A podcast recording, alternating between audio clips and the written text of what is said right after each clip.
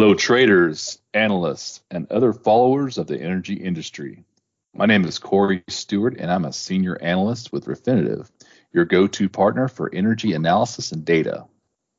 As always, I'm here with Jim Mitchell, Refinitiv's head of America's oil analyst, and we're going to take you through what's happening in energy in the Western Hemisphere. An important note the opinions given by Jim, me, or any of our guests are our own and not those of Refinitiv or our parent company, the London Stock Exchange Group. So last week was painted with the broad strokes of the Colonial Pipeline outage, which led to panic buying and fistfights at the gas stations. But perhaps more transitory than the Fed's view of inflation, the outage was really just a short term phenomenon. Now, sure, questions are being asked about national security, infrastructure, and though perhaps far afield in relation to the adage, um, we're getting some questions about renewables and if our dependency had been more there, would this been such a big deal? So rather than us beating the that dead horse, uh, Jim and I are going to talk today about carbon pricing. Jim, what you got for us? A couple of points to make before we start. The Bureau of Ocean Energy Management granted an environmental approval for an 800 megawatt wind farm called the Vineyard Wind Offshore Energy Project. It is off the coast of Massachusetts and will consist of 84 turbines, first of its kind in the US. We do have two small offshore wind farms, a 20 megawatt and a 30 megawatt, but nothing this big. The 420 page environmental impact statement cited four major impacts the two most impactful are to commercial fishing and the single grouping navigation and vessel traffic. The permit was approved anyway. I will point out the DAPL environmental assessment, which is 1,261 pages long, cited no significant impacts of any kind, yet it is under review. I wonder if we will see this dual standard challenged in court. Line 5 rhetoric is heating up again, and the entities are getting heavily stacked against the governor of Michigan's decree to shut down the pipeline. Labor unions and businesses from Ohio, Michigan, Wisconsin, Pennsylvania, as well as the various chambers of commerce from these states and the federal chambers of commerce from Canada and the United States have filed Friends of the Court petitions. On Wednesday, May 12th, Ottawa invoked the 1977 Transit Pipeline Agreement in federal court in western Michigan. This treaty concerns environmental hydrocarbon transit between the US and Canada as it applies to, and I quote, any measures instituted by a public authority in either territory, unquote. Hopefully, the ongoing mediation will put this matter to rest. Moving on. As I write and sip a very solid Bonnet du Chateau Cabernet, I'm reminded of the characters from the novel The Three Musketeers. Each of the three countries, Canada, US, and Mexico, exhibit some characteristics of each of the musketeers. But each country has a unique feature that stands on its own. For example, the environmental policies of the Canadian government, government resemble the character Aramis. They look great on the surface and even have an air of righteousness. However, like Aramis, the actions vibrate between righteousness and politicking. In the two big areas of emissions, power generation and transportation, the Canadian market has clearly spoken. For power generation, political wrangling has created a market with oversaturated hydrogeneration dams. The wrangling was clearly designed to limit the amount of natural gas power generation. Other than Alberta, it did oversaturate the power market. And that comes with a cost. For example, the Muskrat Falls Hydro Dam in Labrador cost more than the entire annual budget of the province. The people of Labrador will have to endure that debt burden for decades. On the transportation side, Using market forces to price carbon looks equally unreliable. There are about 23.2 million cars in Canada and about 150,000 electric and electric vehicle hybrids. even with 5,000 to $8,500 incentives for buying one of these cars. So using market forces to price carbon in Canada is looking unlikely to work. Canada's regulatory framework for air emissions didn't even start until 2007. The mandate being Canada was to reduce emissions by 20% from 2006 levels in a time frame from 2007 to 2020. So how did they do? In 2006, government statistics say the country emitted 730 million metric tons of CO2. In 2020, that number is 637 million metric tons. So close. In 2016, only a few months after Justin Trudeau assumed the prime minister role, Canada's National Climate Plan was released. This plan calls for a 30% reduction from 2005 levels before the year 2030. The plan uses a 2005 level of 815 million metric tons. Obviously, the bulk of this is CO2, but this plan also includes other type of emissions as recorded by the National Inventory Report. The National Climate Plan proposes to get the emissions down to a level of 588 million metric tons by 2030. Estimated levels are suggesting 2021 will be around 664 million metric tons. So I will point out during this time frame from 2005 to 2019, the GDP of Canada has expanded from 1.17 trillion to 1.65 trillion dollars. That's a 41% increase while lowering emissions. With all that said, the Canadian government giving incentives through regulation may be the best option. The national carbon tax, called the Greenhouse Gas Pollution Pricing Act of 2018, seems to be an economic and political disaster in the making. This act taxes each province and then returns the money to the residents of that province. An obvious attempt to turn the population's opinion against 10% of its own GDP and the single largest industry in Canada. what can I even say? All right, let's talk about mysteries. So here's the program with this metaphor. Aramis is Canadian policy, Athos is American policy, Porthos is Mexican policy, D'Artagnan is the low carbon policy, and Milady, eh, there has to be some mystery. I'll let you figure that out. Athos was a strong leader, but a deeply conflicted entity. His actions were mostly noble, albeit sometimes overly influenced by an actor with a totally different agenda. The United States has tried all three approaches to the carbon pricing. Regulation grew into an unwieldy beast. Carbon tax and the opposing version of that, cap and trade, were heavily discussed and dissected in 2014 before being chided by both sides and then attempted in various forms. Let me explain the difference. Carbon tax sets the price of the emissions and then lets the market determine the quantity of the emission reductions. Basically, as emissions become more expensive, companies produce less of it and or raise the price. Cap and trade fixes the volume of the emissions and then lets the market determine the price. Do both limit the quantity of emissions? In theory, yes. In practice, both ran into some serious program flaws that rendered them unworkable. Okay, then. Is there an answer in that Bonnet du Chateau? Well, yes, there is. All of the above? Hmm, maybe a bit more. Regulation is needed as a broad brush with some absolutes. Clearly, we cannot have the general population having access to uranium as an example.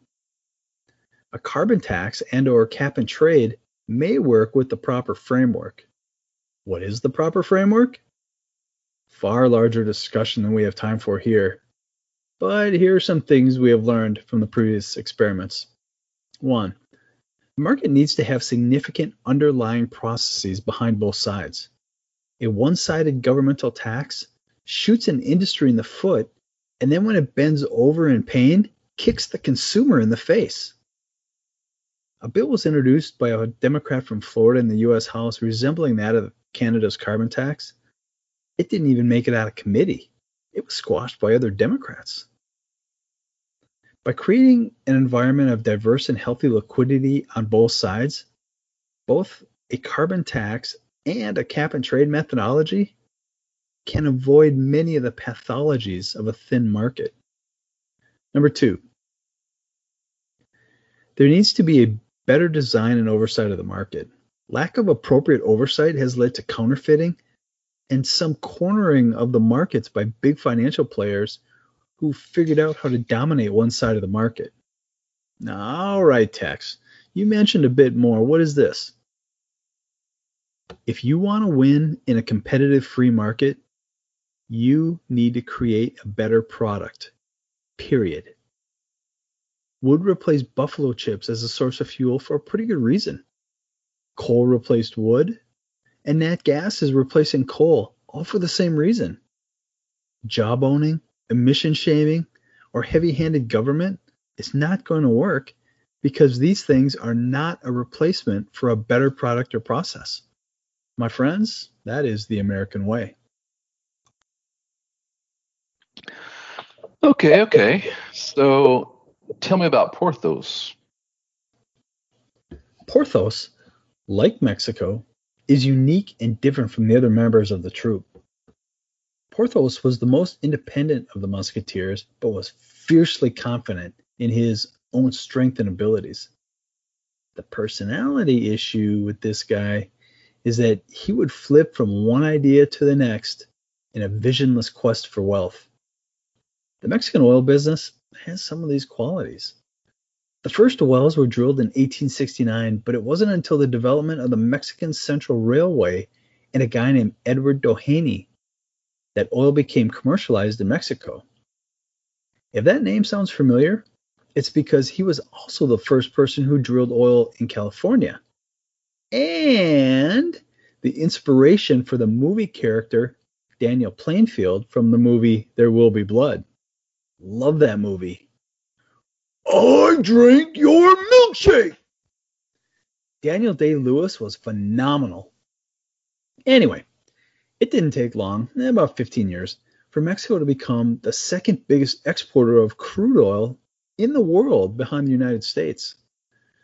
The Mexican government didn't like that an American, Edward Doheny, and a Brit, Weetman Pearson, were making all the money on Mexican oil. Article 27 of the 1917 Constitution granted all subsoil resources to the Mexican government. In March of 1938, Mexican President Lazaro Cardenas announced the complete nationalization of the Mexican oil business. Three months later, Petróleos Mexicanos, Pemex, was born. Pemex was, and still is, the single biggest revenue source for the Mexican government. Why do I mention all this? It wasn't until 1988 that any environmental re- regulation appeared in Mexico. It's called the general law on ecological equilibrium and environmental protection. In 1992, with the advent of NAFTA, this group of laws started to look a lot more like regulations from the United States. The huge difference being in Mexico, if there's a violation, the company is fined and then they fix it. It's not a political issue. Here's my point any form of carbon pricing in Mexico has been on the path of regulation, not market based. It's entirely been based upon business dealings. This is the way of Porthos. If one wants a better or different environmental law in Mexico, make a better business case. So we talked of Athos, Aramis, and Porthos, but what of D'Artagnan? His fate could mirror the fate of the low carbon policy. For those who survived the 800 or so pages of this novel, you know that D'Artagnan did become a musketeer, but not as he had hoped. By the time he finally made it to his goal, he was heartbroken, full of regrets, and a shadow of the idealistic entity he once was. Uh, Corey, do you have OCD? Maybe, but uh, probably just classified as borderline. What I do have is some information on an OECD country. Actually, two. But first, here's an old Churchill quote that I've always liked. For a nation to try to tax itself into prosperity, it's like a man standing in a bucket and trying to lift himself up by the handle. Jim covered the different avenues of what effectively all is carbon taxing. And for the record, I don't know what the best approach is for reducing carbon, but specifically for Latin American countries, taxing carbon is a bit tricky. Well, these economies, though some have agricultural exports and services, etc., are resource economies. They produce and sell oil to the world. And yes, perhaps there's some manufacturing and mineral extraction that could possibly fall under some sort of carbon reduction scheme as well, but today I'll stick to my knitting. Okay, so my first organization for economic cooperation and development, aka OECD, country is Chile. Chile became an OECD member in 2010 until last year was the only Latin American country that was a member. Chile in 2019 had a purchasing power parity real GDP of nearly $460 billion, composed of agriculture at 4.2%, services at 63%, and industry at 32.8%. Chile has some oil reserves, but doesn't really produce anything. Rather, it imports from other countries, namely those in its neighborhood, to run its three state owned refineries total capacity of 236,000 barrels a day. The country has gasoline demand of around 80,000 barrels a day and diesel demand of around 170,000 barrels a day. So there's no oil being produced for export, and the country actually has to import some gasoline and diesel to meet domestic demand. There are occasionally some refined products exports, eh, but those are rare and small volume. The real export in the country the real industry is copper.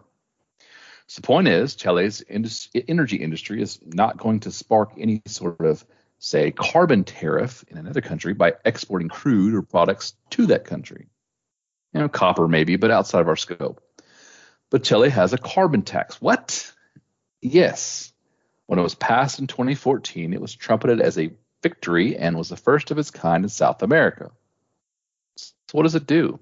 Well, I mean, it targets power gen. Let me take a minute to knit some gloves for my scarf. Chile has nearly 20 gigawatts of electric capacity, and like other South American nations, has a percentage that is hydroelectric, about a third of capacity. There are renewables, but 40% of power gen is from coal, imported coal, like 90% imported. So, with the carbon tax and with other laws encouraging the development of renewables, the country has shifted its aim towards more solar, biomass, etc. But the tax is only $5 per ton CO2 from emission sources that emit more than 25,000 tons of CO2 or 100 tons of particulate matter per year. It's an easy approach. No trading, no carbon tariffs for imported coal, just $5 per ton CO2. But in 2020, the task force was formed in consultation with the World Bank to rewrite the laws to move the country into carbon neutrality by 2050 and peak carbon by 2025. This would include the ability for a producer to offset the carbon tax by undertaking renewables projects. But again, Jim and I have talked to some length about this before when it comes to how some of these projects aren't exactly as they appear. That aside, this framework is expected to become operational in 2023 it is something that I will be watching, especially in relation to the country's refineries, and if in some way it begins to impact fuels demand. So OCD and OECD are different things? Huh, okay.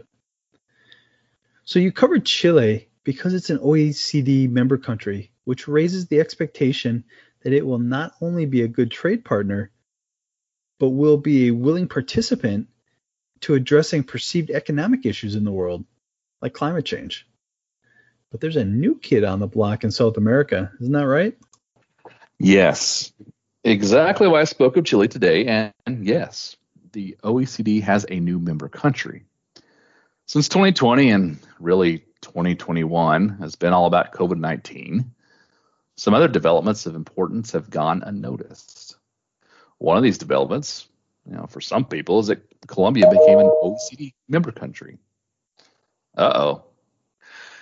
Colombia may be the world's second largest cut flowers exporter, but export money comes from energy. It's the world's fourth largest coal producer and is Latin America's third largest oil producer. And sure, 25% of the nation's 2020 crude oil exports went to China. That is, you know, of course, promised to cut emissions. But almost two thirds of Colombia's crude oil exports make their way to the U.S. And the crude produced in Colombia tends towards the heavy sour variety. OECD membership generally means that a country has high income, and Colombia obviously meets this, as its PPP GDP is about 32% greater than Chile. However, you got to dig deeper, and we find that from a per capita basis, Colombia is significantly lower by comparison. And again, much more reliance, reliant on carbon producing energy. But this is not, at least this is not yet, the issue. Colombia instituted a carbon tax in 2017 that currently works out to about $5 a ton. Uh, the Colombians created this tax partially because when oil prices started to fall in 2014, the government was looking for a way to protect revenues. But also, and maybe more import- importantly, the tax was passed to help the country's application for joining the OECD. Colombia's tax does not look like Chile's, however. Rather than stationary sources, Colombia's is focused on the consumption of refined products and triggers whenever a product is sold within the borders of the country. So, producers are responsible for collecting the tax, and when products are imported, importers are responsible for collection. Based on content, gasoline is taxed about four and a half cents per gallon, diesel at five cents a gallon. And the law adjusts for inflation each year, but is currently capped at $10 per ton. Another feature of Colombia's scheme deals with verified carbon units, or VCUs. These can be generated with projects that meet the standards of the Verified Carbon Standard Program and used to offset carbon taxes. So, since Colombia has its own carbon accountability system, does that mean that other countries, for example, the U.S., will eschew any carbon tariff on the import of Colombian crude? That generally is the place to start. You tax in the country that you are receiving from does not have a taxation system. Now, given the structure of Colombia's taxation scheme, I don't necessarily think so. Collectively, carbon taxes in Chile cover 39% of the country's emissions, while Colombia's covers 24%. That's it. Chile and Colombia are the only two South American com- countries that have a carbon taxing scheme. Notoriously absent, South America's largest economy. Ah, yes, Brazil. But surely they have something in the works. Absolutely. So, Brazil's corporates have been amenable to some sort of carbon pricing for at least the last eight years. And more recently, there has been work on creating a carbon trading scheme. This, even as energy emissions within the country only contribute about 6% of total emissions. The real issue is land use. That aside, we've seen the Brazilian federal government relax some of its environmental standards, and the country see more deforestation.